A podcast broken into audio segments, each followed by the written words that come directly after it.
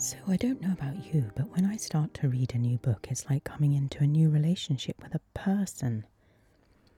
And I'm just now starting up a new relationship with a book by Elizabeth Lowry called The Chosen.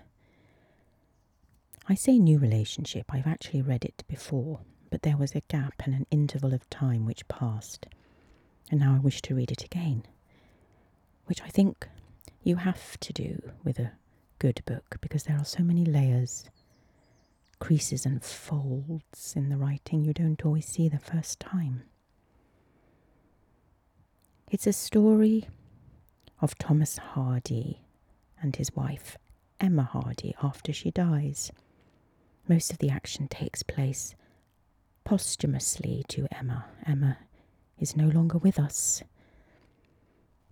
And the moment I've found this morning as I start up my relationship again with this book is the moment when Thomas Hardy, the famous novelist and poet, discovers his wife Emma's memoir.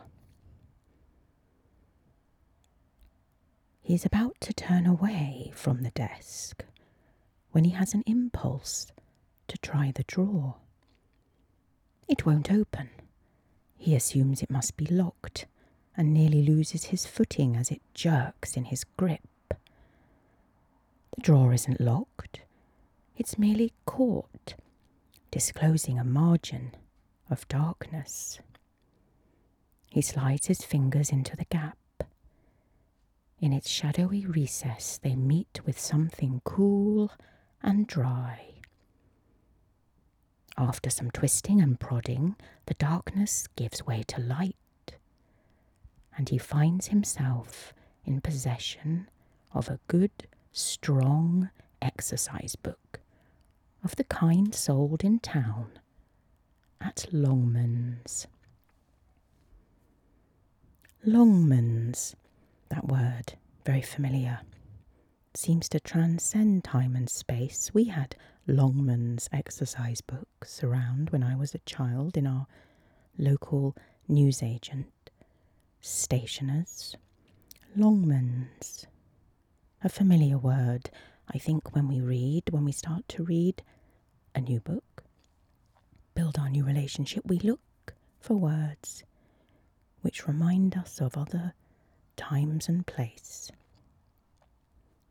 Longman's the book is bent at the edges, as if it has recently been rolled up. The cover flips back to reveal Emma's breakneck script with the fatly looped F's, the Y's like crochet hooks. Not poetry this time, but prose. I think possibly some people may like to know what my early life was like, and to have some account of my family what I did with myself when I was young, how I looked, and how I met my husband. There's a heading, underlined. Some recollections. No date. He flicks through the pages. They are all filled. It's a memoir. That is Elizabeth Lowry's The Chosen, and I'm reminded as I read it of my own book on the diary. I think I was also drawn to the texture of notebooks and the event of opening a notebook or a diary written by somebody else, with somebody else's life, with somebody else's headings underlined, some recollections, no date, he flicks through the pages. They are all filled. It's a memoir. Emma. Emma has been, she was, writing about her youth. After the first shock of surprise, he realizes that he's both moved and oddly excited. He bows his damp head, his heart jumping balancing the book lightly in his hands. What I enjoy about this passage is the way that the book itself becomes the thing, the subject, the source of interest, the character itself. And when I read it the first time and then the second time, I had to really focus on who the he was and who the she was and their running to and fro, back and forth. The man who reads, the husband, Thomas Hardy, and the woman who writes, Emma Hardy. And then the other writer, that other she, the presence of the author, I suppose, Elizabeth Lowry, or whoever Elizabeth Lowry is when she writes. This is her writing. Apart from the juddering rain, no sound penetrates the deep silence of the eaves. The house might be asleep, bewitched. He starts to read, slowly at first, and then with the lurching sensation that he's taken hold of something over which he has no control. Pictures come and go, raised by Emma's words. In his absorption, he's not sure if they are her memories or visions. A rose covered house by the bay with a drip stone under which a bucket receives the slow falling water, drop by drop.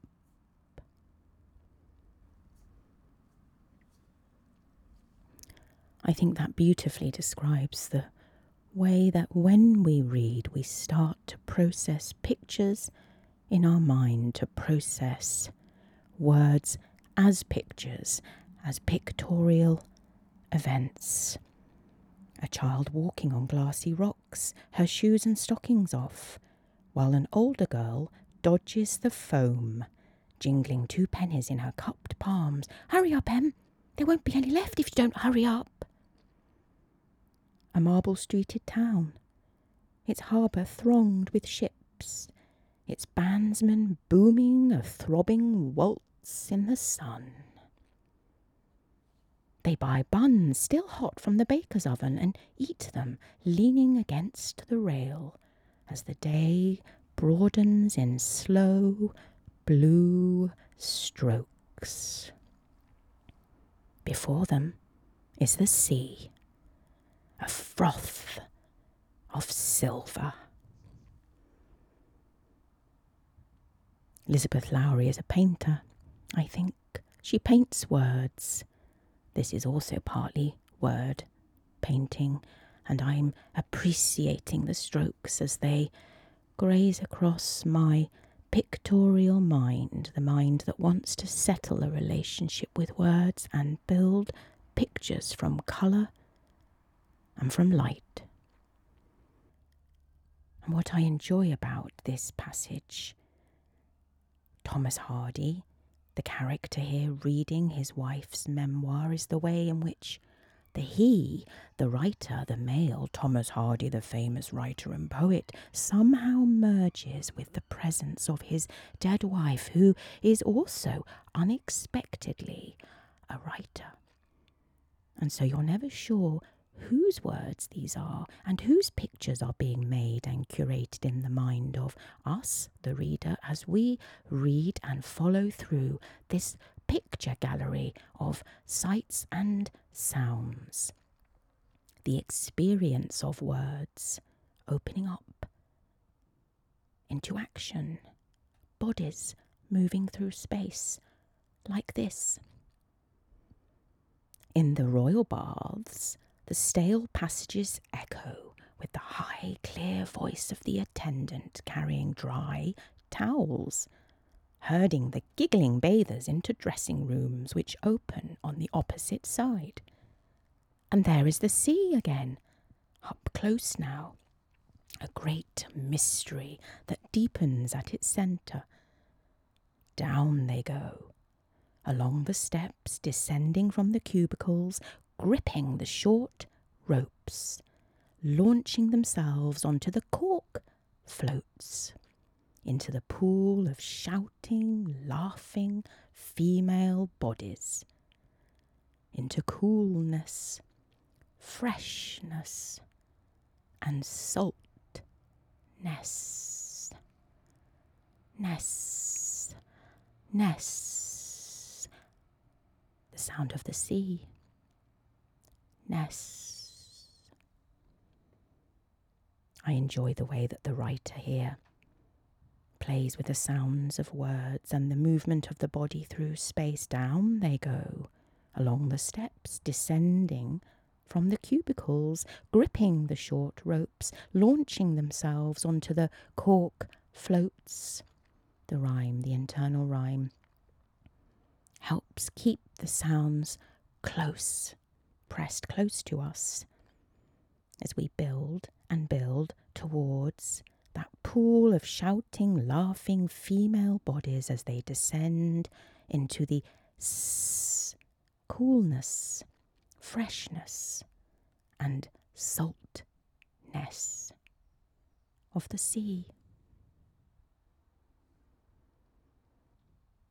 And I am reminded of that opening statement about the book, the book Emma's book, Emma's memoir, Emma Hardy's words. The cover flips back to reveal Emma's breakneck script with the fatly looped F's, the Y's like crochet hooks.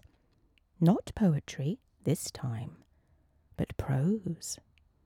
Not poetry. Not poetry, but prose. I'm not so sure those two categories are quite so distinct in this writer's imagination. And there is this one moment in Elizabeth Lowry's novel, The Chosen, which I enjoy very much as a writer. It's in the same passage I've just read to you.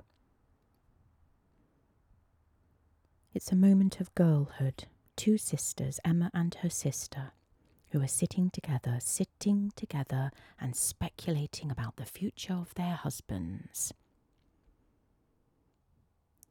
She hiccups. She hiccups. Oh, you are vile, Emma. Really, you are. No well bred man will ever marry you. She hiccups that she prefers novels and riding to husbands. How lonely it is among the mushrooms and lilies. How dull. One day, a gypsy comes to the door. The gypsy insists on telling her fortune, hers and her sister's. Asks for two eggs. Two eggs, two tumblers of water. They each break an egg into the water, the white only, and watch the form it takes, and watch the form it takes. Her sister begins the charm eagerly. A church with a tower arises, a pointed steeple. Her sister will marry a clergyman. Her own egg makes a very large ink bottle and an immense quill pen stretching across the water. Her own egg makes a very large ink bottle and an immense quill pen stretching across the water. A beautiful image, I think, by the writer Elizabeth Lowry of how the mind produces its own images like an egg white running across a stretch of water. An egg white forming a shape within a tumbler of water. Where will it go, that egg white? What shape will it take? How will it look? Where will it go? That's why we write. To watch the unexpected shapes form in our mind. And I would say there's no difference between poetry and prose. They all watch images grow both poetry and prose.